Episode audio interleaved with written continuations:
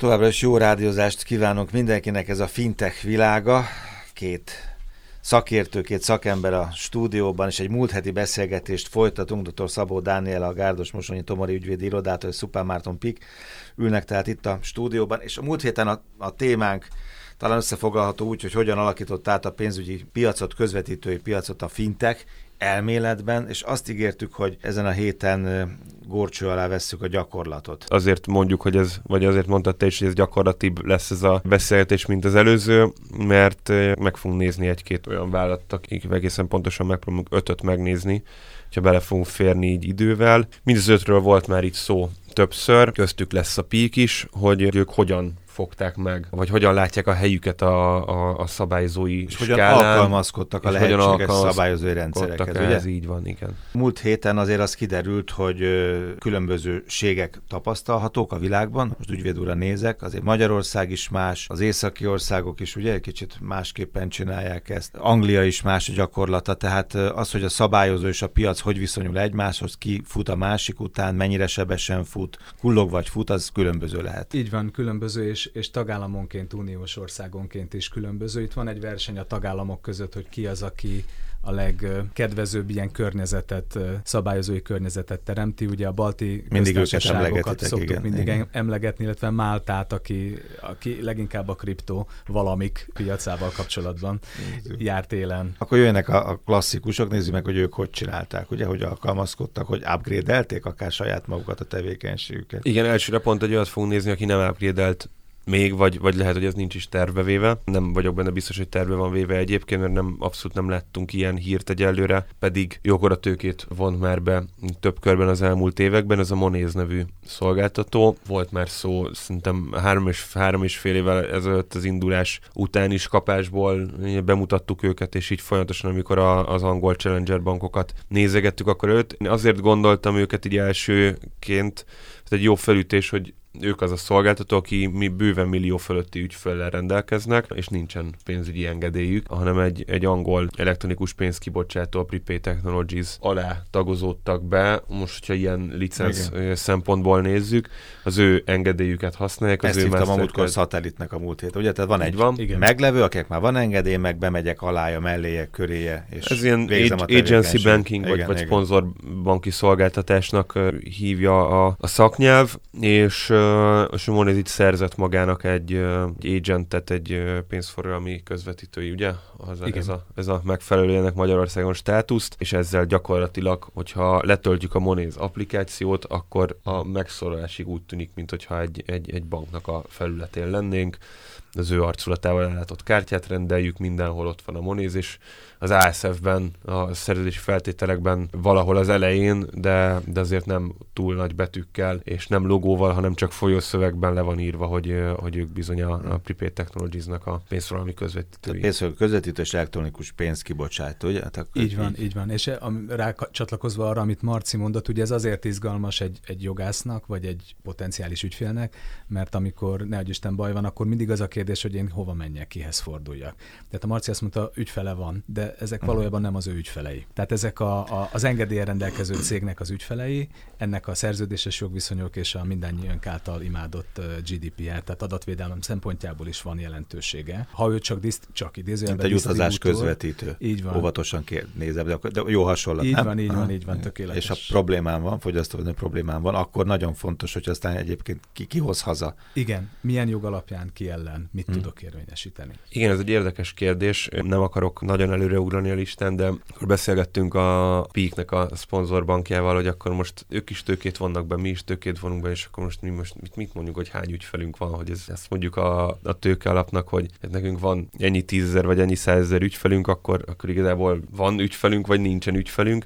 Mi ezt majd a Peaknél elmondom, hogy hogyan oldottuk meg speciálisan, de ott nagyon-nagyon egyszerűen és röviden lerendezte a mi szponzorbankunknak a tulajdonos, alapító tulajdonos és, és vezérigazgatója azt mondta, hogy ezek a ti ügyfeleitek ti outsourcoltátok hozzánk az engedélyköteles tevékenységet. Tehát hogy nagyon érdekes, hogy, hogy jogász és szabályozói szempontból, és a szerződéses struktúráink természetesen nálunk is úgy, úgy néznek ki, amikor az elektronikus pénz kibocsátásra szerződünk az ügyféllel, hogy ott mi nem agentek, hanem disztribútorok vagyunk, de érdekes, hogy a szponzorbanki szempontból is ők ezt nem, nem tekintik hmm. saját ügyfeleknek, és érdekes, még egyszer mondom, hogy abszolút így van, hogy szabályozói szempontból igazából az engedélyen rendelkező szolgáltató ügyfelei, de az engedélyen rendelkező szolgáltató nekünk például le van fektetve a szerződésünkben a szponzorbankkal, hogy semmivel nem keresheti meg az ügyfelünket, és már így fogalmazok, hogy az hmm. ügyfelünket, a saját ügyfeleit. Amúgy a, a prepaid kártyáknak a hátulján ott van, hogy ő a kibocsátó, ott van az ő hotline is, mert kötelező rátenni, de semmi cross-selling aktivitással. Tehát ez egy ilyen technikailag az ő ügyfele, üzletileg meg, meg a közvetítő rétegnek a, a, az ügyfele, és ez ilyen nagyon érdekes. Jó, hát amíg rendben van minden, addig a, a, a szatellit ügyfele ügyfele, de ha felelősséget kell vállalni, akkor kell beleállni a dolgba, nem laikusként. Így van. Egyébként, amit Marci mond, mutatja az erejét a, a, az innovatív szolgáltatóknak, mert a szabályozás arra van paraméterezve, hogy van egy erős pénzügyi szolgáltató, őt megfogom, és ő ránézve előírom, hogy hogy vehet igénybe ügynököt. És az ügynök tevékenységért főszabály szerint a szolgáltató felel. De a gyakorlatban pedig, és ezt egyébként a, a meglévő közvetítői, tehát banki, biztosítói, tőkepiaci cégek től hallottak alapján meg tudom erősíteni, tehát tényleg az van, hogy óriási igény van arra, hogy legyen egy profi innovatív szolgáltató ügynököm, mert azzal az ügyfél elérésem hatványozódik.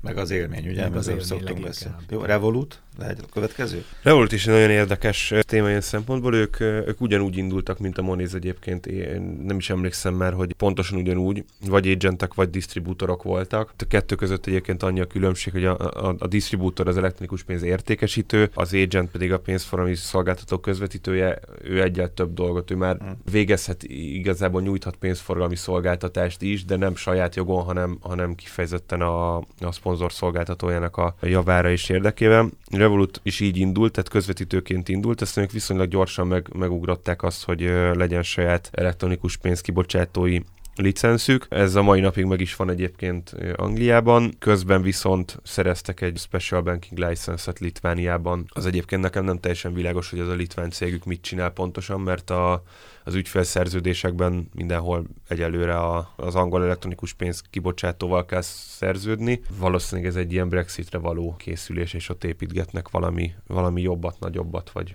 vagy nagyobb szolgáltatás portfóliót. De itt van már telefonbiztosítás, egészségbiztosítás, tehát mindenféle biztosítási tevékenység is. Igen, és értékpapír befektetés is az amerikai piacokra úgy tudom, hogy arra fókuszáltan, tehát legalábbis elég impresszív értékpapír listát lehet elérni, hogyha letöltöm azt az applikációját a Revolutnak.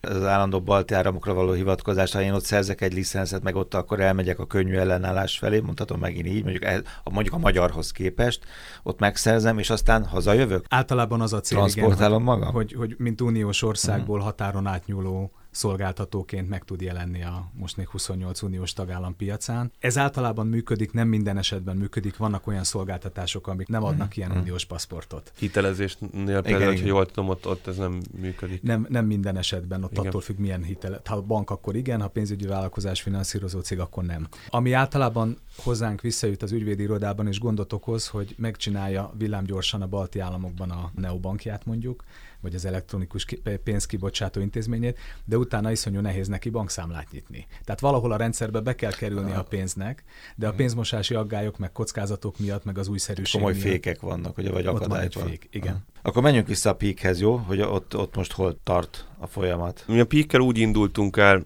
annak idején hat évvel ezelőtt, hogy a Gibraltári IDT Finance-nek voltunk a disztribútorai, tehát elektronikus pénzértékesítői.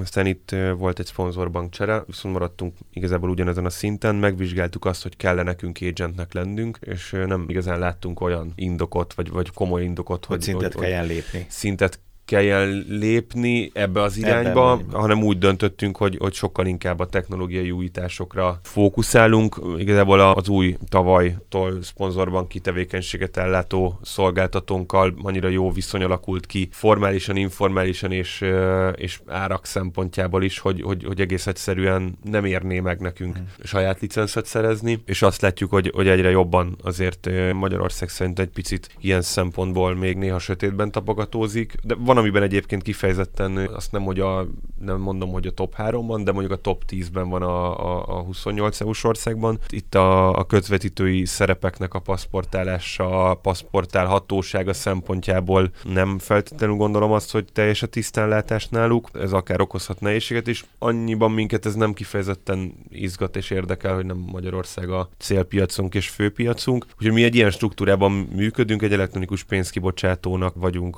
az elektronikus pénzértékesítője jogi szempontból, és mondtam, hogy milyen ilyen szerintem egy nagyon jó struktúrában oldottuk meg azt, hogy hogyan legyen a mi ügyfelünk az ügyfél. Mi ketté választottuk az általános szerződési feltételeket, ugyanis nálunk, amikor valaki letölti a Peak Wallet mobil applikációt, és oda regisztrál, akkor nem rendel magának kártyát és nem nyit elektronikus pénztárcát, semmiféle pénzügyi terméket nem vesz igénybe, már pedig ezt az applikációt mi fejlesztettük házon belül, Úgyhogy uh, itt van egy wallet ASF, egy user ASF, amire csak mi szerződünk az ügyfélel, és semmiféle engedélyköteles tevékenységet nem nyújtunk, letölt egy applikációt, amiben később majd tud egyébként kártyát rendelni, de egyébként tud például biztosítást is kötni, ahol pedig uh, egy magyar biztosítónak vagyunk a, a függő ügynökei egyébként. Amikor kártyát rendel, akkor jön létre szerződés a kártyabirtokos ügyfél és, a, és az elektronikus pénzkibocsátó engedéllyel rendelkező intézmény között, és innen innentől kezdve mi teljes mértékben, ez, ez főleg egy, ez egy, egyrészt a, a cégértékünknek a, a növelése érdekében volt fontos, másrészt pedig azért volt fontos, hogy adatkezelési szempontból ténylegesen direkt kommunikációt tudjunk bármikor, bármilyen témában folytatni az ügyfelünkkel és hívhassuk őt ténylegesen az ügyfelünknek. Jó, de mindez arra jó példa, hogy itt van hihetetlen kreatívnak kell lenni a fintech cégeknek, nem? Így van. Két... Ahhoz, hogy ezt az, a, amit akarnak csinálni, azt meg tudják csinálni. Igen, három felé kell figyelni, Igen. ugye figyelek az ügyfelemre, figyelnem kell a szabályozó hatóságra, a felügyeletre, és figyelnem kell az engem majd esetleg megbízó engedélyes intézményre, és három felé vállal kitettséget. Kripto, tőzsde? Kriptotős... Egyetlen kriptovaluták, ez is nagyon népszerű lehet. Nyilván ilyen ügyfelek is jönnek, vagy leendő ügyfelek jönnek. Igen, igen, igen. Rengeteg ilyen kripto, meg ICO, meg token, meg securities token, mindenféle elképzelés előfordul. Most egy kicsit úgy ez elcsitult az utóbbi időszakban, de az ünnepek előtt tavaly és tavaly előtt iszonyatosan fokozódó érdeklődés volt. Volt nálunk az irodában egy rendezvény, ahol egy ezzel foglalkozó szakember mesélt ennek a történetéről, és gyakorlatáról ő mondta, hogy turista buszokkal hoztak nyugdíjasokat a kripto ATM-hez befektetni összegeket 20 ezer dollár körüli bitcoin árfolyamnál, tehát hogy tényleg drámai események voltak. Teljesen szabályozatlan életveszélyes a, egyelőre ebből a szempontból, de hát ez olyan, mint amikor az ember bemegy egy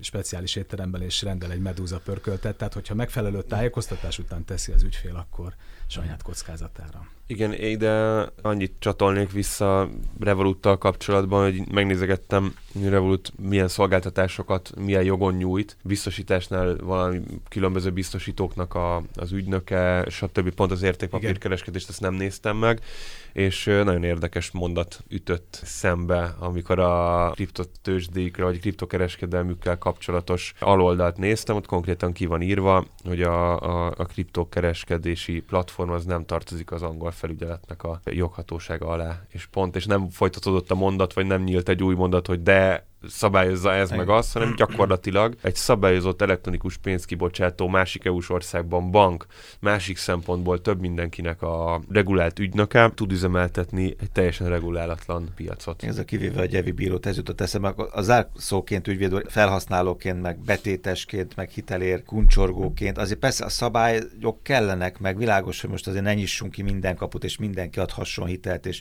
hárman alapítanak egy jópofa céget, és holnap már mindenféle pénzintézeti tevékenység tevékenységet folytassak. Ez az egyik véglet, a másik véglet az, hogy minden be van betonozva, és nagyon nehezen adok lehetőséget a tehetséges új vállalkozásoknak. Igen, jó lenne valami egészséges középutat mm. találni, ehhez mindenképpen jogszabálymódosítás kellene, és és a, felügyelet segítő hozzáállása mellett tényleg kellene egy, egy lazítása a szabályozói homokozó feltételrendszerén, ami nem a felügyeleten múlik, hanem részben az uniós jogon, részben pedig a törvényeken. Fintek világa a jövő héten is dr. Szabó Dániel volt itt a Gádos Mosonyi Tomori ügyvédi irodától, Szupán Márton Pik, ő jövő héten is itt lesz viszont hallásra.